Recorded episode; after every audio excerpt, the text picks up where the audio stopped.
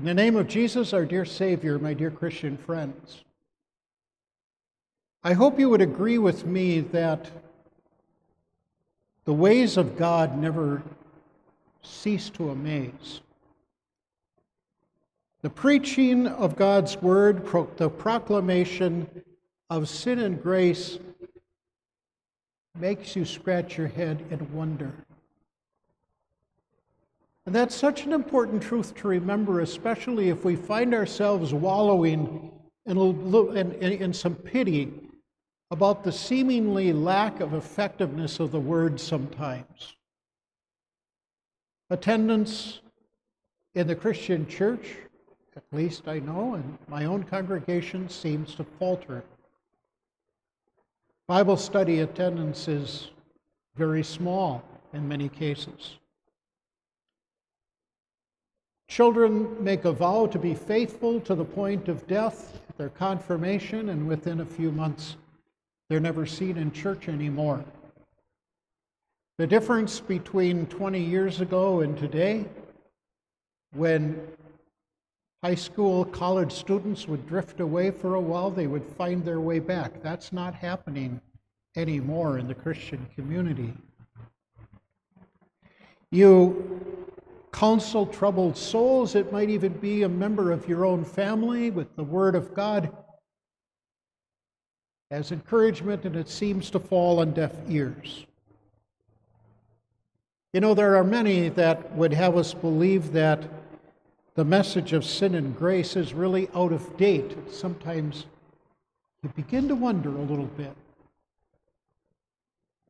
But just about that time, somebody returns to church who hasn't been in church for years and tells you that something is horribly missing in their life, and they realize that the only thing that they could find comfort in is the Word of God.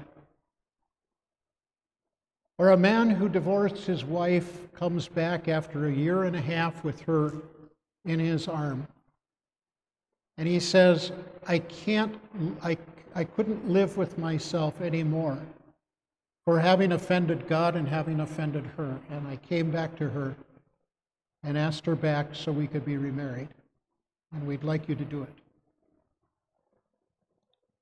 Or that person who never really says too much to, you know, in church, never really seems to give a confession of faith, is in the hospital, and they give you the most beautiful confession of faith that you've ever heard.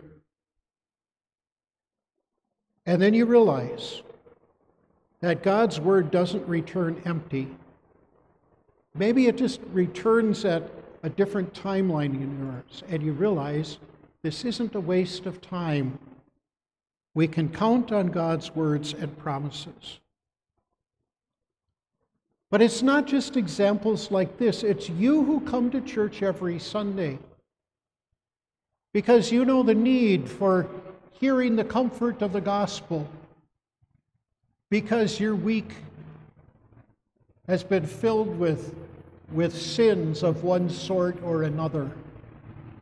And you need that reassuring word that Jesus died on the cross to save you from your sins. It's the hours of time that people put into the work of the kingdom of God. It's those who are not afraid to go out into the world and confess their faith. In our text from the Old Testament, which I'd invite you to follow along with, God simply says to us today, "This is my word." Isaiah, like many of the prophets, watched his society turn away from God. He watched as his ministry seemed to fall on deaf ears, and I'm sure that the faithful believers at that time felt the same thing.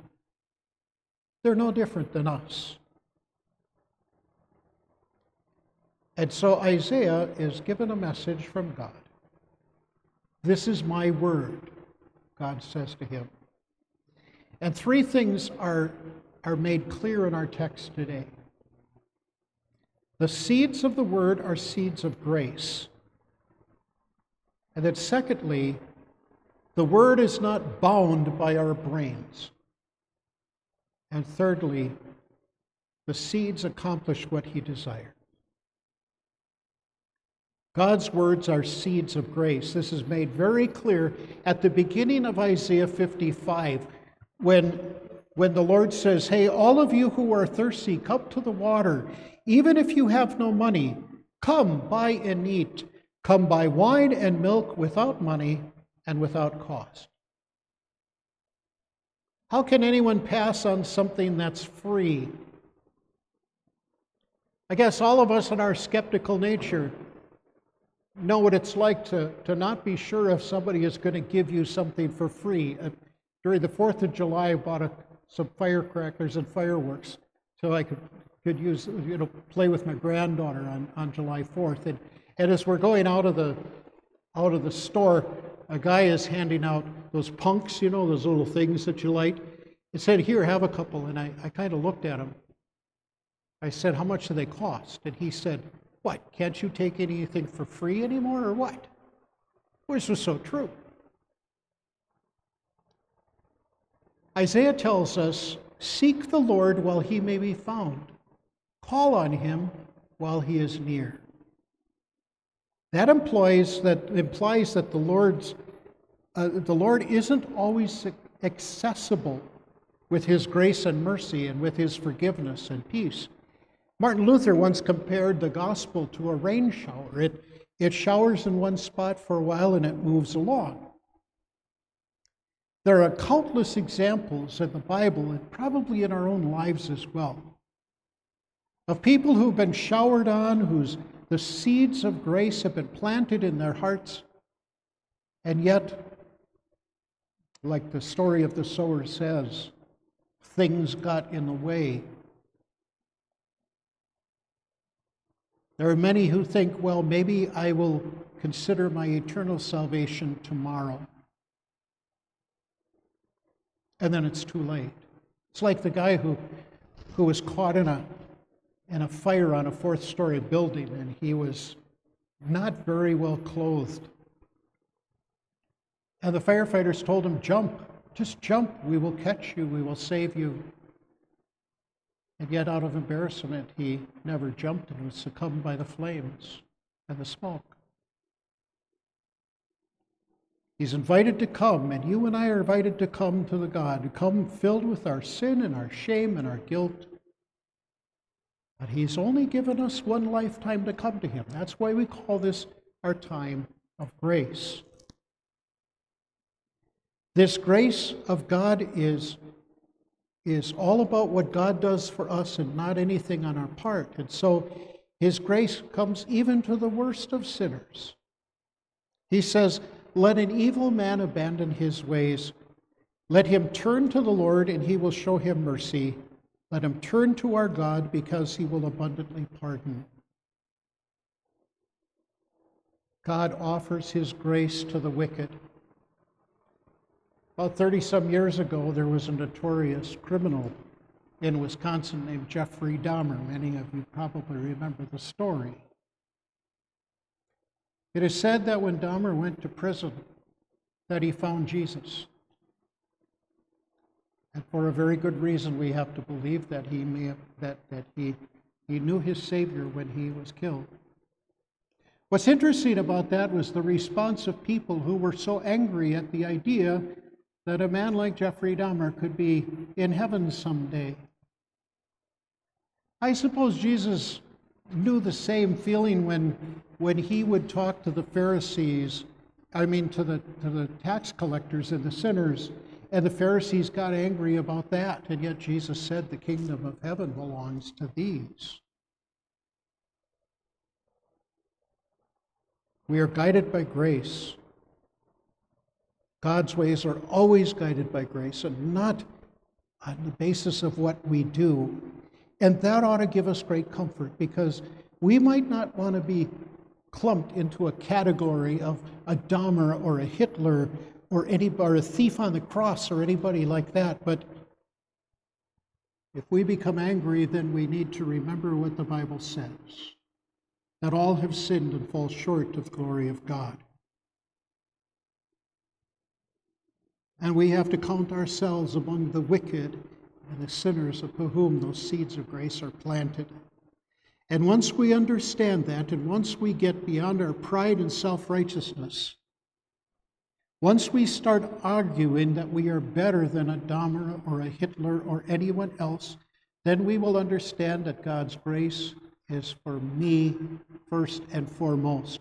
And like Paul, we begin to realize that when we stand before God Almighty, we stand alone. And we have to say, Jesus Christ came into the world to save sinners, of whom I am the worst. Once we understand this, then Jesus' invitation, come to me, all you who are weary and burdened, and I will give you rest. And Isaiah's words, turn your toward God because he will abundantly pardon, are the sweetest words that we will ever know. His grace, not our own merits, not our own choosing, wins us to the kingdom of God. And you and I, at a time like that, might ask ourselves why. Why, God, did you choose me? So Isaiah says, certainly my plans are not your plans, nor are my ways, your ways are not my ways, declares the Lord. Just as the heavens are higher than the earth, so my ways are higher than your ways, and my plans are higher than your plans. You see, the word of God that he plants among us is bigger than our own brains. It's not bound by our brains.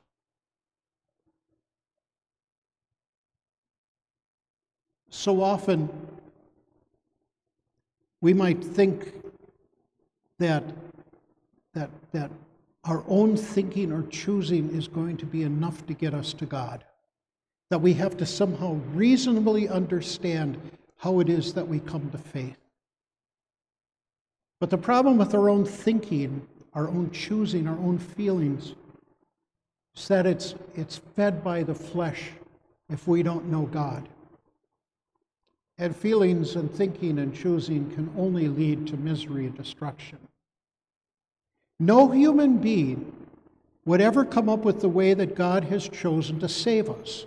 No sinner filled with pride would ever endorse the thought of having someone else die for them. No one would come up with the idea that someone else had to stand in our place because we couldn't do it ourselves, and that he would give us eternal salvation free of charge. Who could have imagined that God would deal with sinners by sending his own son, seeing to it that his son would have to be sacrificed, would have to die in place of all of humanity?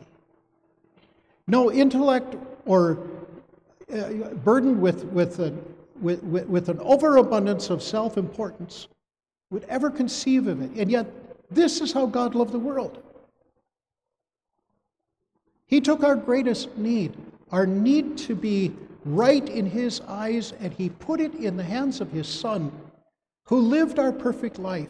And then he paid for the sins that we had committed. And he counts Jesus' perfection as our perfection through faith. Or again, why is it that the most glorious thing that ever happens in our life, the fact that we are brought to faith by the Holy Spirit, is couched in simple words?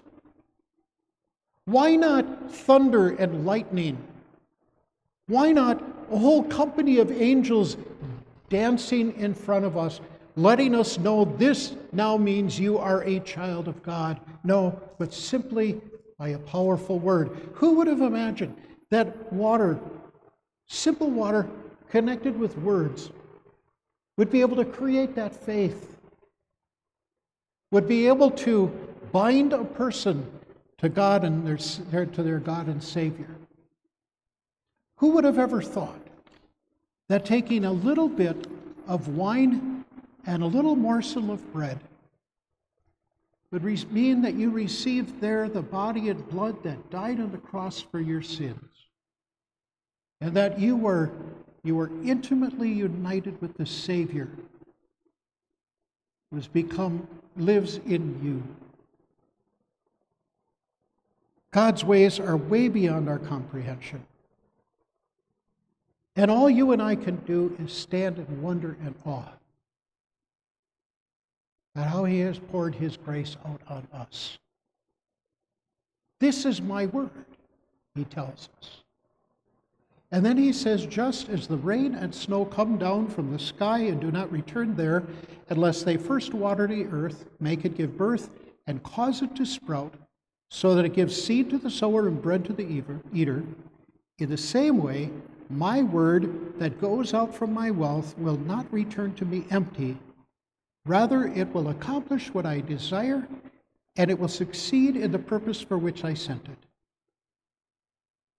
Those seeds of grace accomplish what he desires.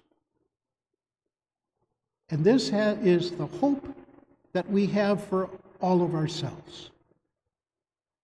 God will accomplish his good purposes in us. Even if we don't know it, even if we don't see it, even if we think we're not really growing, God is working in each and every one of us. He gives us a greater realization as we grow in him of our absolute dependence on him. And it is when we are with him that we find our deepest comfort. He is the one who sees to it through the word that we hear and we live that the fruits of faith will flourish in our life, whether we see them or not. He is the one who gives us patience in the face of suffering. This is the hope that we carry for our family and our friends and for the whole world. We know the story of the sower and the seed. We know that not all seed produces the same kind of results. But the promise always remains. Parents and pastors and missionaries, concerned friends, have the privilege of planting and watering the seeds. We have the joy of knowing, however, that it is God who is going to make them grow, and that's why we never lose hope for anyone who has heard the gospel while they have their time of grace. That's why we never stop praying for the success of the gospel in the heart of our spouse or of our children, especially if we see them stray away.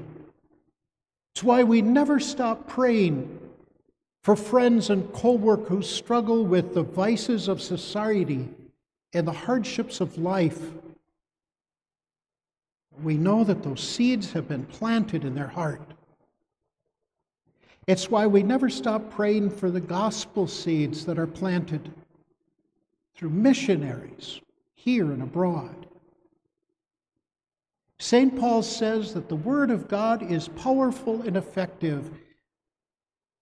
He says, I'm not ashamed of God because it is I'm not ashamed of the gospel because it is the power of God for the salvation of everyone who believes. And just as God's power and nature makes dead seeds alive through water and sunshine, so he brings dead souls to life. It causes them to flourish. And that's what keeps our faith alive. For you and for me and for all who have been brought to faith, and we pray and pray that God will bring others to faith too. This is my word. A word that is seeds of grace. A word of wisdom that goes beyond our understanding. A word that is touched by the power and grace so it accomplishes what he desires. Friends, pray for that power of the word in your heart. And pray that he blesses that word in the lives of others as well. Amen.